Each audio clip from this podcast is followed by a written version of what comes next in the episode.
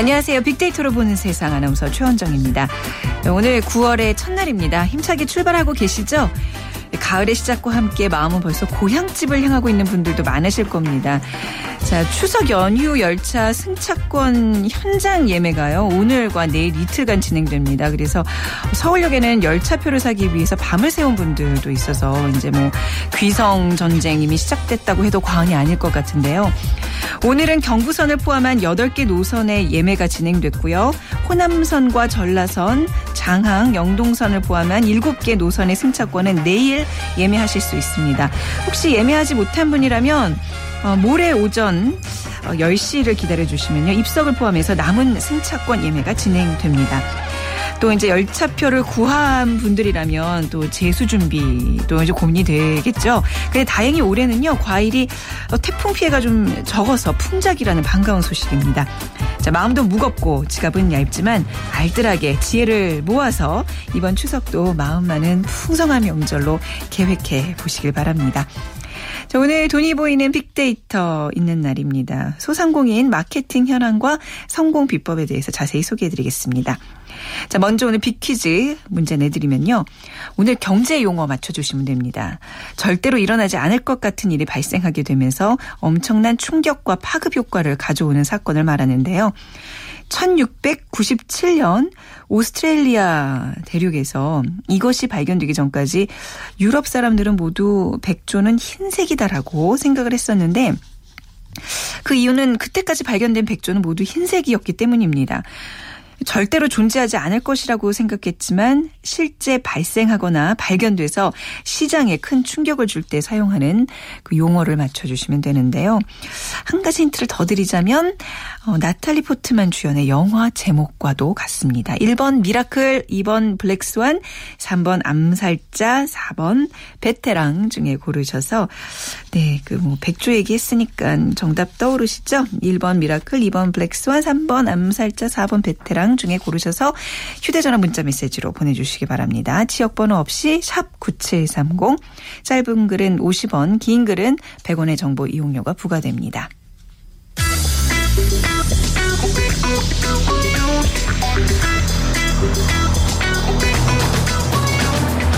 화제의 인물을 빅데이터로 만나봅니다. Hot Issue Big People 위키프레스 정영진 편집장이 분석해드립니다. 네, 위키프레스 정영진 편집장 나오셨습니다. 안녕하세요. 네, 안녕하세요. 정영진입니다. 네. 자, 오늘 어떤 이슈들 먼저 볼까요? 네, 오늘도 뭐 여러 가지 이슈들이 있는데요. 특히 반기문 유엔 사무총장이죠. 이 반기문 열병식 참석 이런 키워드가 있습니다. 네. 네 중국의 써 있는 전후 70주년 승전 70주년에 열병식에 이제 참석을 한다는 것이죠. 네. 이 부분에 대해서 이제 많은 또 논란들이 있는 것 같고요. 또 남성남 별세 이런 키워드 있습니다. 아, 네, 남성남 네, 선생님 돌아가셨군요. 희극인이시죠. 네. 이 남성남 씨가 이제 아, 별세를 했는데 어, 남철 남성남 아마 그래도 연세가 조금 있으신 분들 다들 저, 도 알아요. 아, 그렇죠. 기억들 많이 하실 것 네. 같고요. 네, 하여튼 어, 좀 안타깝게 아, 이렇게 네. 또 노안으로 별세를 하셨습니다. 네, 고인의 명복을 빌겠습니다. 네. 그리고 홍해걸 발언이라는 키워드 있는데요. 이 네. 홍해걸 뭐 의학 전문 기자죠. 네. 어, 이분이 이제 최근에 한 어, 사건이 있었습니다. 그러니까 다른 그 레지던트 의사의 성추행 사건이 있었는데 네. 이것에 대해서 어, 함께 술을 마신 그리고 이제 술을 마시고 어, 정신을 잃은 여성에게도 10% 정도의 책임이 있는 것 아니냐 이제 이런 음. 발언을 하면서 이게 좀 문제성 발언이 좀 됐죠. 네. 그래서 피해자가 뻔히 있는데 이 가해자와 함께 에, 같이 도매금을 좀 넘기려는 것 아니냐는 등의 이제 비판 여론이 많이 좀 형성되고 있고요. 네. 어, 그리고 외도 대가 4억이라는 키워드 있는데요. 어, 내연녀에게 4억 4억 2천만 원 정도 되는 돈을 이제 줬답니다. 네. 근데 그걸 돌려달라. 아, 이렇게 이제 소송을 걸었는데 이런 외도의 대가였기 때문에 특히 이걸 이제 음. 불법 원인 급여라고 하더라고요 법률 용어로. 아, 예. 예, 이건 네. 불법적인 일로 이제 준 돈이기 때문에 이것은 돌려받을 수 없다. 이런 수 판결이 이제 네. 법원에서 나온 건데요. 외도도 하시면 안 되겠고. 네. 어, 돈은 줬다 뺏는 것도 좀 이상하고 뭐 여러모로. 네. 네. 그리고 뭐그 네. 외에도 손흥민 몸값이라든지 네. 또 문희상 취업 청탁이라는 키워드도 있는데요. 음. 이건 조금 전에 이제 속보로 어, 나오더라고요. 올라온 것인데 어, 문희상 의원이 이제 자신의 처남을 에, 이제 한 회사에 이제 에, 취업 청탁을 시키면서 그것이 네. 이제 좀 문제가 되면서 조양호 한진 회장이 검찰 조사를 지금 받았다는 거거든요. 네. 또 뭐 가족 관계에 관련해서 좀 뭐 최근에 여러 뭐 취업 청탁이라든지 이런 일들이 음. 좀 불거졌는데 정치인들 혹은 뭐 경제인들 이 돈 많고 또 힘 가진 분들이 자꾸 이런 반칙들을 저지르다 네. 보니까 어, 점점 그 국민들의 눈밖에 좀 나는 게 아닐까 그렇죠. 싶습니다. 정말 눈살을 찌푸리게 하는 이런 소식들 말고 아 오늘 또 근데 지금 첫 번째 살펴볼 빅 이슈가 굉장히 또 붕괴할 만한 소식이에요. 일본 매체가 이제 박근혜 대통령 열병식 참석에 대해서 무례한 비판을 하고 있는데 이 소식 좀 자세히 전해 주시죠. 네. 일본의 우익 성향 매체 산케이 신문입니다. 이 산케이 신문이 한 칼럼을 실었는데 그 칼럼의 제목이 미중 양다리 한국이 끊지 못하는 민족의 나쁜 유산. 음. 일단 뭐 제목만 들어서는 썩 와닿진 않는데 이게 네. 무슨 내용이냐면 어, 한국이 우리나라가 지금 중국의 사대주의 외교를 아. 하고 있다. 특히나 이번에 박 대통령의 열병식 참석은 어, 사대주의 행보다 이렇게 이제 주장을 네. 한 거죠. 여기도 화가 나는 부분이지만 여기에다가 박근혜 대통령을 어, 명성황후에 또 비유를 했는데 그렇죠. 예. 심지어 명성황후를 이제 민비라고 칭하면서 음. 민씨파가 1895년 러시아군의 지원으로 권력을 탈환한 지 3개월 뒤 민비는 네. 암살된다. 네. 이런 내용을 적었거든요. 어, 그리고 나서 예, 박 씨, 박 대통령을 지칭하는 말입니다. 아, 박 씨의 박 아버지. 박씨라고 단어를 썼나요? 그렇습니다. 네. 박 씨의 아버지 박정희 전 대통령은 암살되기 전 민족의 나쁜 유산을 필두로 사대주의를 들며 개혁을 모색했다. 이 민족의 나쁜 유산이라는 건 역시 그 네. 그 사대주의를 말하는 겁니다. 네. 그러니까 우리나라가 우리 민족이 사대주의란 아주 나쁜 유산이 계속해서 있었고 어, 이것에 아직도 이제 벗어나지 못하고 있다. 이런 음. 취지의 칼럼을 쓴 것인데요. 어, 뭐 상식적이지도 않고 네. 또 다른 나라 어, 어떤 정상에 대한 예의도 아닌 아, 뭐 굉장히 무례한 칼럼이 좀 나왔던 것 같습니다. 한 나라의 외교 노선을 두고 뭐 민족성을 거론한다든지 뭐 이런 거에 대해서 굉장히 기분이 나쁘고 이건 정말 온 국민이 정말 들고 일어서야 될 정도로 붕괴할 수밖에 없는 일인데 좀 네티즌들의 반응은 좀 어떨까요? 네, 일단? 뭐 네. 대체적으로 예. 일본이 그럴 자격이 없다. 아, 당연하죠. 아, 네, 이런 예. 이제 의견들이 많고요. 또 뭐 방송에 소개해드리긴 조금 뭐 거친 표현들도 상당히 많이 좀 음. 등장을 하고 있고요. 어, 현대 외교전은 전쟁과 다름없다. 얼마 전에 적이 친구가 될 수도 있고 국가의 이익 앞에서는 어떤 명분도 네. 뭐 세워질 수 있는 것이다는 등의 이런 좀 차분한 비판의 글들도 음. 있습니다.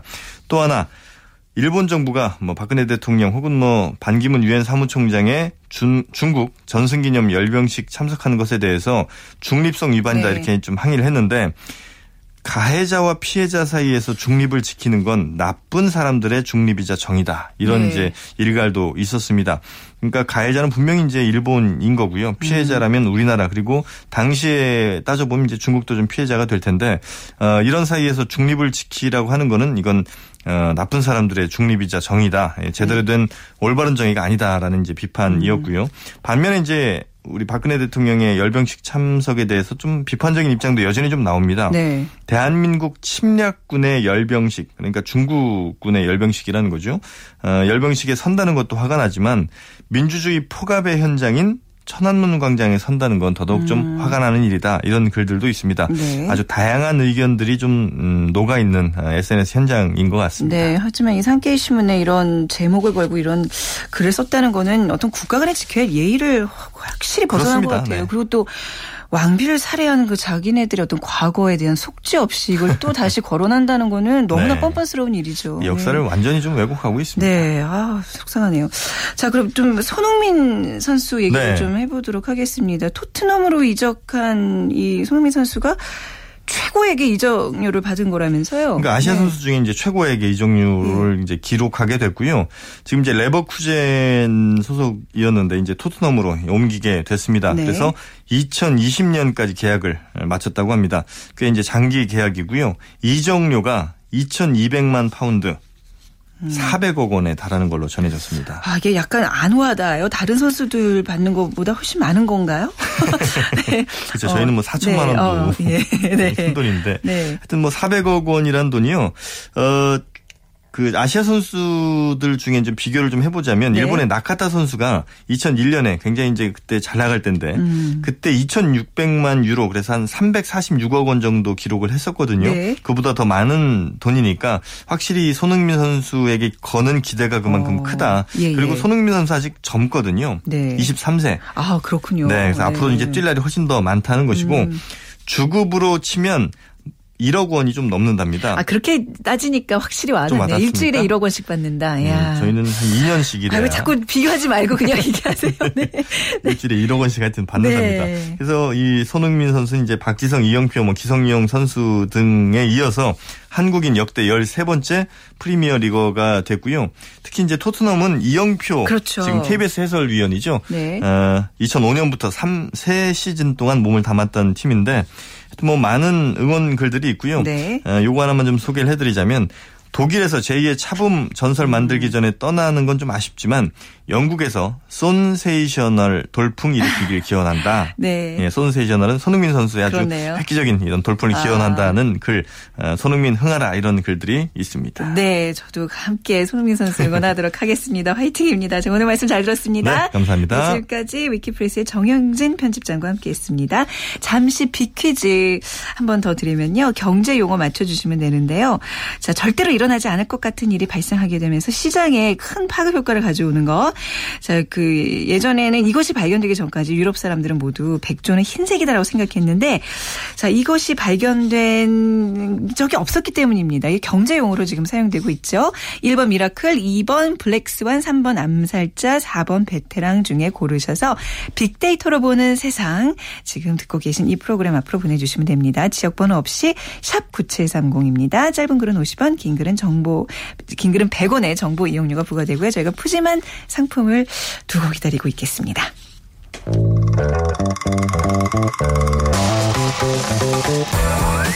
돈이 보이는 빅데이터 창업피아 이홍구 대표와 함께합니다.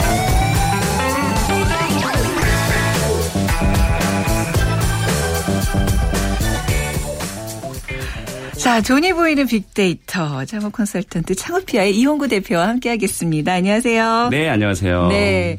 자, 오늘 어떤 얘기 나눠볼까요? 네. 네. 오늘은 마케팅에 대한 얘기를 좀 나눠보려고 하는데요. 마케팅요? 네, 저도 네. 여기 저희 97.3 늘 마케팅하고 다닙니다. 그 아. 며칠 전에 제가 네네. 택시를 탔는데요. 네. 어 97.3을 듣고 계시더라고요. 네. 근데 그분이 그 우리 그 빅데이터로 보는 세상에 굉장한 애청자시더라고요. 오, 감사합니다. 예. 어 제가 거기 화요일에 나온대요 그랬더니 네. 목소리 알아보시더라고요. 지금 듣고 계시겠네요. 그렇습니다. 아, 아 뭐... 성함을 제가 기억을 아, 했어야 될 텐데 네, 지금 반드시 아마 듣고 계실 거예요. 그래서 네. 제가 어디 갈 때마다 항상 저희 프로그램을 아, 네, 마케팅하고 다닙니다. 이용구 대표를 예, 띄워주신 우리 기사님 오늘도 좋은 하루 되시기 바랍니다. 감사합니다. 이런 게 마케팅 마케팅인 거잖아요. 그러니까요. 네. 좀 음식점이나 뭐 이런 소상공인들도 마케팅에 대한 네. 부분도 사, 실그 공부도 많이 하고 실천을 해야 될 텐데요. 혹시 그 파레토 법칙이라고 아실 것 같아요. 전 예, 뭐 들어는 봤어요. 예, 근데 정확하게 이제 이거는 어떻게 오늘 적용이 되나요? 네. 네. 네. 어, 장사가 잘 되는 식당에는 이제 공통점들이 있죠. 네. 좋은 재료도 사용하고 네. 아, 또 정성을 담아서 이제 깊은 맛을 음. 내기도 하고 아, 또 서비스도 굉장히 좋은데 네. 어, 이 음식점에 이제 그 파레토의 법칙이라고 해서 2대 어, 8 논리라는 얘기를 많이 네. 하잖아요. 어, 이탈리아 이탈리아 경제학자인 그 빌프레도 파레토가 아, 소득 분포에 대한 통계 이론으로 아, 유럽 유럽 여러 나라를 이제 음. 조사하면서 이제 찾아낸 이론인데 이게 아 벌써 그 100년이 넘은 그 이론이에요. 근데 네. 이제 이론을 떠나서 이제 법칙으로 불리는데 음. 어 그 회사 그러니까 가게 총 수익의 80%는 20%의 이제 메뉴에서 결정된다. 뭐 이제 이런 그 법칙들이라 어 우리 그 소상공인들이 이제 2대 8의 논리들에 대해서 음. 마케팅 공부하는 어 좀 그런 필요가 아, 있을 거라고 생각을 합니다. 보통 상위 20% 부자들이 전체 80%를 물을 소유하고 있다는 뭐 그런 논리인데 이게 음식 점에서는 좀 구체적으로 어떻게 네, 그렇습니다. 이 네. 가게 하나 하는데 무슨 뭐 법칙을 얘기하냐 뭐 싶, 네. 싶겠지만 이제 매출과 연결지어서 생각, 하면좀 다르게 보일 겁니다. 네. 어, 그래서 이제 매장을 운영한 결과가 이제 나오기 전에 어, 사실 이제 메뉴 구성이나 판매가나 이제 고객 관리 방법들을 어, 어, 이 판매 전략을 세우는데 좀 활용을 해야 실패하지 않는 음. 식점이 된다라는 말씀 좀 드리고 싶고요.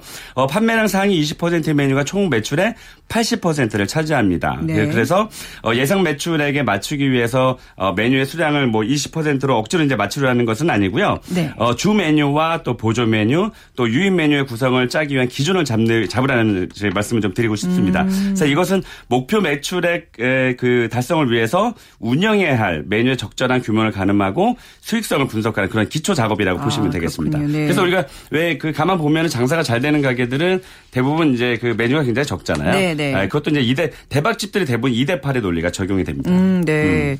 그러니까 대박집들 보면 또 단골 손님이 많은 게 또 특징이잖아요. 이런 네네. 단골 손님과 신규 손님의 비율도 혹시 이런 뭐 적용될 만한 뭐 네, 방금 전에 말씀드렸지만 어떻게 그래요? 어, 2대 8?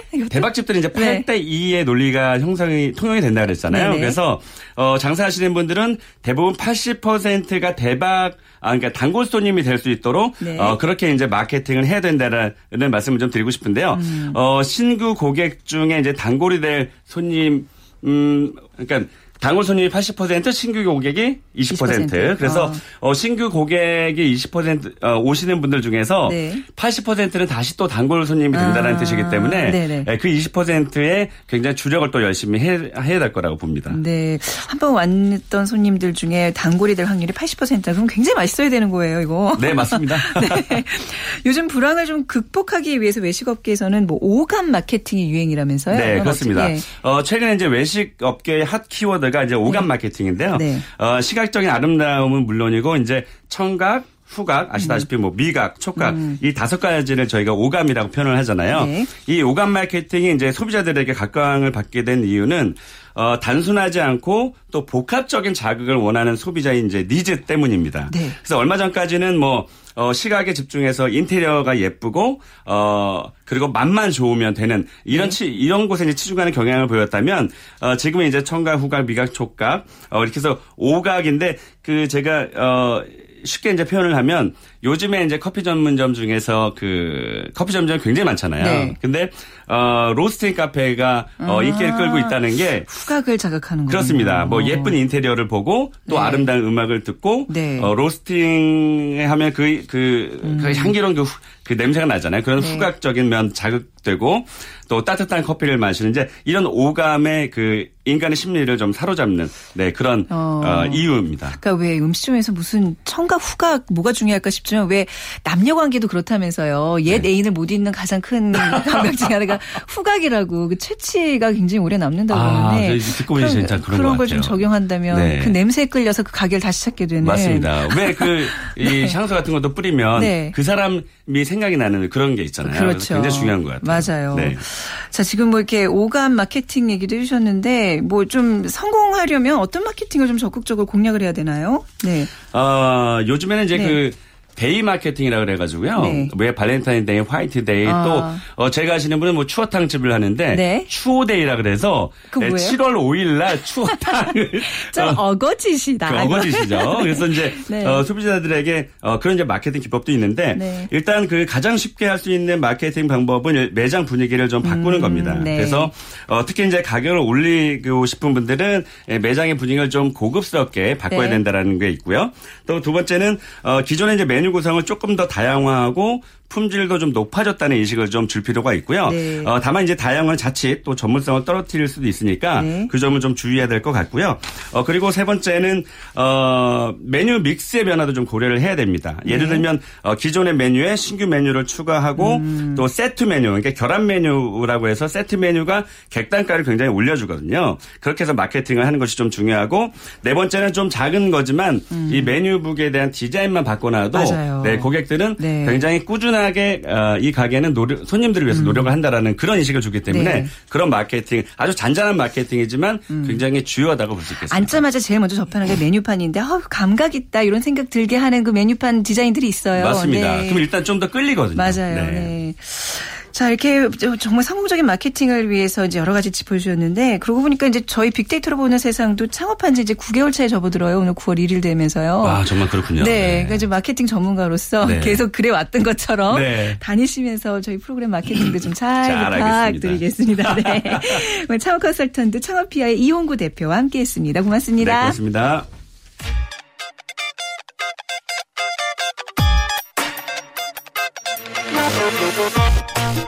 빅데이터로 보는 미래. 연세대학교 정보산업공학과 박희준 교수가 안내합니다. 네, 연세대학교 정보산업공학과 박희준 교수와 함께하겠습니다. 교수님 어서 오세요. 네, 안녕하십니까. 개강하셔서 좀 바쁘시겠어요. 뭐 대학... 예, 오늘 이제 개강을 했습니다. 그렇죠. 예. 긴 방학 좀 그리우실 것 같아요. 방학은 이제. 늘 짧죠. 그렇죠. 자, 빅데이터로 보는 세상은 방학 없이 쭉 이렇게 이어지고 있습니다. 오늘 빅데이터에 관한 어떤 얘기 나눠볼까요? 오늘은 음, 빅데이터 시대 여론조사에 대해서 좀 살펴보려고 하는데요. 네. 예. 여론조사요. 예. 빅데이터로 여론조사를 지금 하고 있잖아요. 네. 네 빅데이터로 네. 여론조사를 네. 하고 있는데 아직까지는 그 전통적인 기법을 많이 사용하고 음, 있고요. 근데 네. 문제가 이제 최근에 와서 네. 그 전통적인 기법을 사용한 여론조사 결과가 이제 예측이 빗나가는 경우가 많이 아. 발생하고 있는 것 같아요. 네. 그러니까 금년 5월이었죠. 영국 총선이었는데 네. 영국의 8개 주요 여론조사 기관에서 보수당과 노동당이 어떤 박빙 승부를 예측을 했었는데 실제로 뚜껑을 열어보니까 어, 보수당은 331석, 노동당은 232석. 네. 그러니까 엄청난 차이가 났던 거죠. 음. 그다음에 금년 초에 여러분 기억하시겠지만 그리스의 총선에 있어서도 급진자파 시리자가 뭐 압승을 할 것이라고 예측을 했지만 네. 사실은 과반수 확보에 실패하면서 이제 연립 정부를 구성을 했고요. 그다음에 뭐 여러분 잘 아시는 2012년 미 대선에서도 어 오바마 대통령 재선 시에 사실 네. 롬니 후보에 굉장히 뒤처지는 것 한 7% 포인트 뒤처지는 것으로 어 여론조사 결과가 음. 발표됐습니다만 실제로 또 뚜껑을 열어보니까 오히려 오바마 대통령이 7% 네. 포인트 앞서면서 여유 있게 또 재선에 성공하는 모습을 보여요. 그래서 최근에 오면서 그런 여론조사 결과가 네. 빗나가는 경우가 참 많이 있는 것 같아요. 우리 뭐 대선 총선 때도 보시다시피 뭐 출구조사를 하잖아요. 우리 또 여론조사 더불어서 예, 예. 그것조차 잘 맞지 않는 거를 많이 이제 우리가 목격을 하곤 하는데 근데 사실 전통적인 어떤 그 통계 기법 예. 굉장히 IT도 발전하면서 뭔가 굉장히 과학적인 방법으로 진화를 했을 텐데 예. 왜 자꾸 이렇게 예측 결과들이 빗나가는 걸까요? 우선 그 여론조사의 어떤 역사를 좀 살펴보면요. 네. 사실 20세기에 들어와서 이제 여론조사가 정치권에서 음. 특히 이제 본격적으로 활용이 되어지는데 예, 여러분 뭐 1936년이었어요. 1936년이 네. 어떻게 보면 여론조사의 변곡점이라고 볼 수 있는데 네. 예, 그때 그 루즈벨트 대통령이 재선이 있었습니다. 음. 그런데 에, 리터러리 다이제스트즈라고요. 그때 에, 미국의 굉장히 그 에, 아주 신뢰성 높은 의, 에, 여론조사 기관이었는데 네. 천만 명에게 엽서를 보내요. 그래서 한 음. 737만 명 정도로부터 응답을 받고 그 응답받은 결과를 분석을 해서 어, 공화당의 랜던 후보의 승리를 예측을 합니다. 네. 근데 굉장히 재밌었던 것은 그 당시 여러분 잘 아시는 그 여론조사 기관 갤럽이요. 네. 단 5천 명만 아, 조사를 하죠. 한 집단이 5천 명. 예.